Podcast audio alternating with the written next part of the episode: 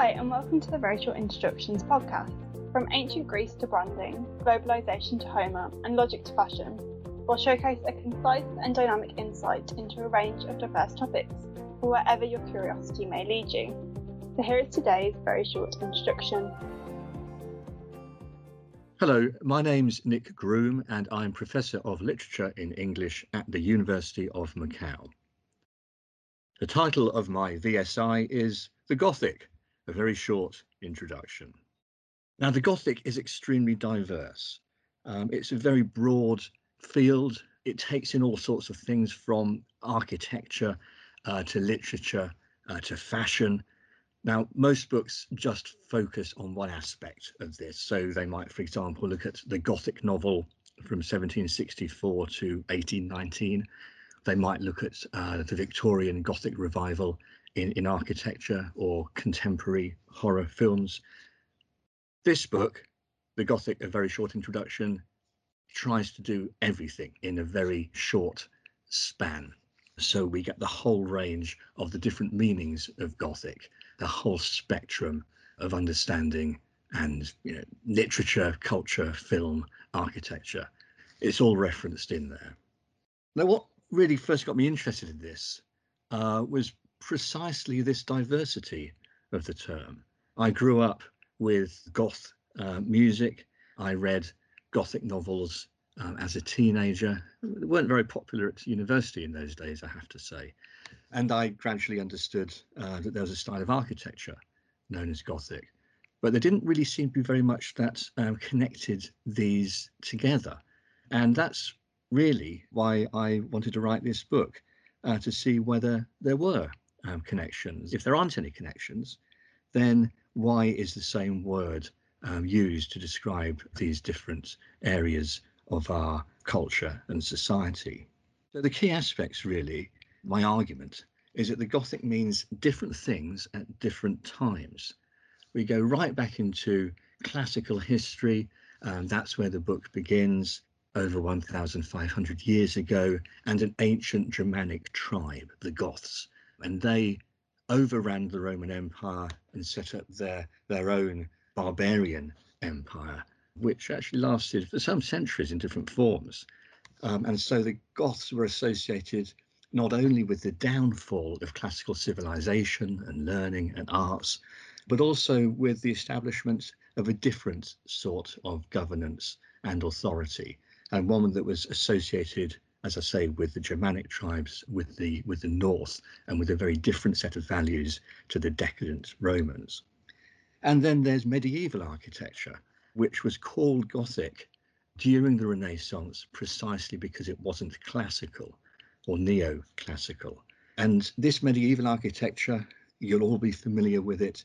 It's characterized by pointed arches and flying buttresses and ribbed vaulting there are stupendous examples of this across Europe um, in terms of cathedrals and abbeys and even sort of small parish churches. So that's another meaning of, of Gothic, very strongly associated with the non classical architecture of the Middle Ages.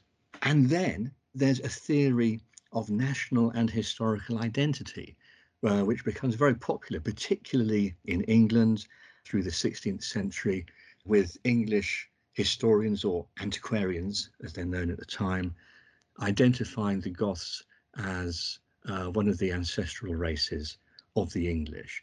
Uh, so that sense of liberty and freedom that they have in overcoming Roman oppression, um, and also a love for the architecture and culture of the Middle Ages, becomes woven into the story of England, the national history.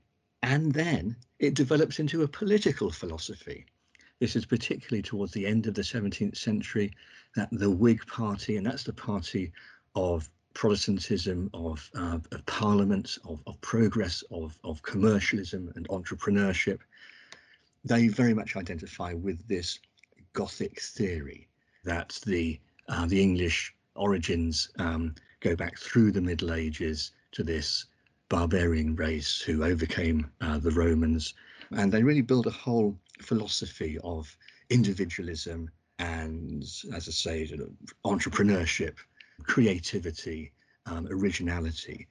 that becomes really the driving force of Whig politics that dominates um, the 18th century. And from that, the literary style emerges. So there's a long prehistory before we get to what we now call the Gothic novel. That itself is a, a retrospective. It's a it, it's a name given to this um, literary style um, many years after it was uh, it was being written and being read. But it's usually considered to to have begun in the 1760s with the Castle of Otranto by Horace Walpole. Uh, there are the novels of Ann Radcliffe, um, incredibly popular in the 1790s, and then moving on to works such as um, Frankenstein or um, Strange Case of Dr. Jekyll and Mr. Hyde, um, and of course, of course, Dracula. So it's a literary style which is very wide-ranging. Um, it's often supernatural involves ghosts and vampires, as well as madness and dreams, the strange and the uncanny. So that's very popular in the 19th century. And at the same time, there's a revival in Gothic architecture. So obvious examples would be the, the Palace of Westminster, designed by um, Charles Barry and Augustus Welby Pugin. And think of all the churches that were restored and rebuilt throughout the 19th century real love and attention to those earlier medieval forms. So that takes us up to the end of the 19th century. With the 20th century, we get the emergence of film, and that very quickly draws on these Gothic images and tropes and, and, and monsters as well. So it's, it's quite easy, in fact, to uh, to film a vampire because they are humanoid. And film really provides a whole set of perspectives, images, sort of furniture, if you like, which is then taken up at the end of the 1970s by um, the subculture, the goth subculture, which is fashion, music, a, a, whole lifestyle, which has been international and also, I think, shown uh, very impressive longevity. It's lasted a long time. It's, it's, it's lasted nearly 50 years um, partly because it's a it's a style that looks good um, when one becomes old. Old goths um, can look as fashionable as, as, as younger goths. I think there's a serious edge to this because I'm also interested in the treatment of outsiders and in fact uh, hate crimes that have uh, been perpetrated against these subcultural groups such as such as goths. Now, I'm not saying that all of these things are linked. Ancient barbarians, medieval architecture, politics, film and so forth. You know, you don't have to be an expert in vampire literature to be a Gothic revival architect. Uh, but it's interesting to me that they are all defined using the same terms. Um, they're all called Gothic in different ways. And that's the point, really. They're not all the same, they don't all share the same values or points of reference, but some unexpected links do emerge.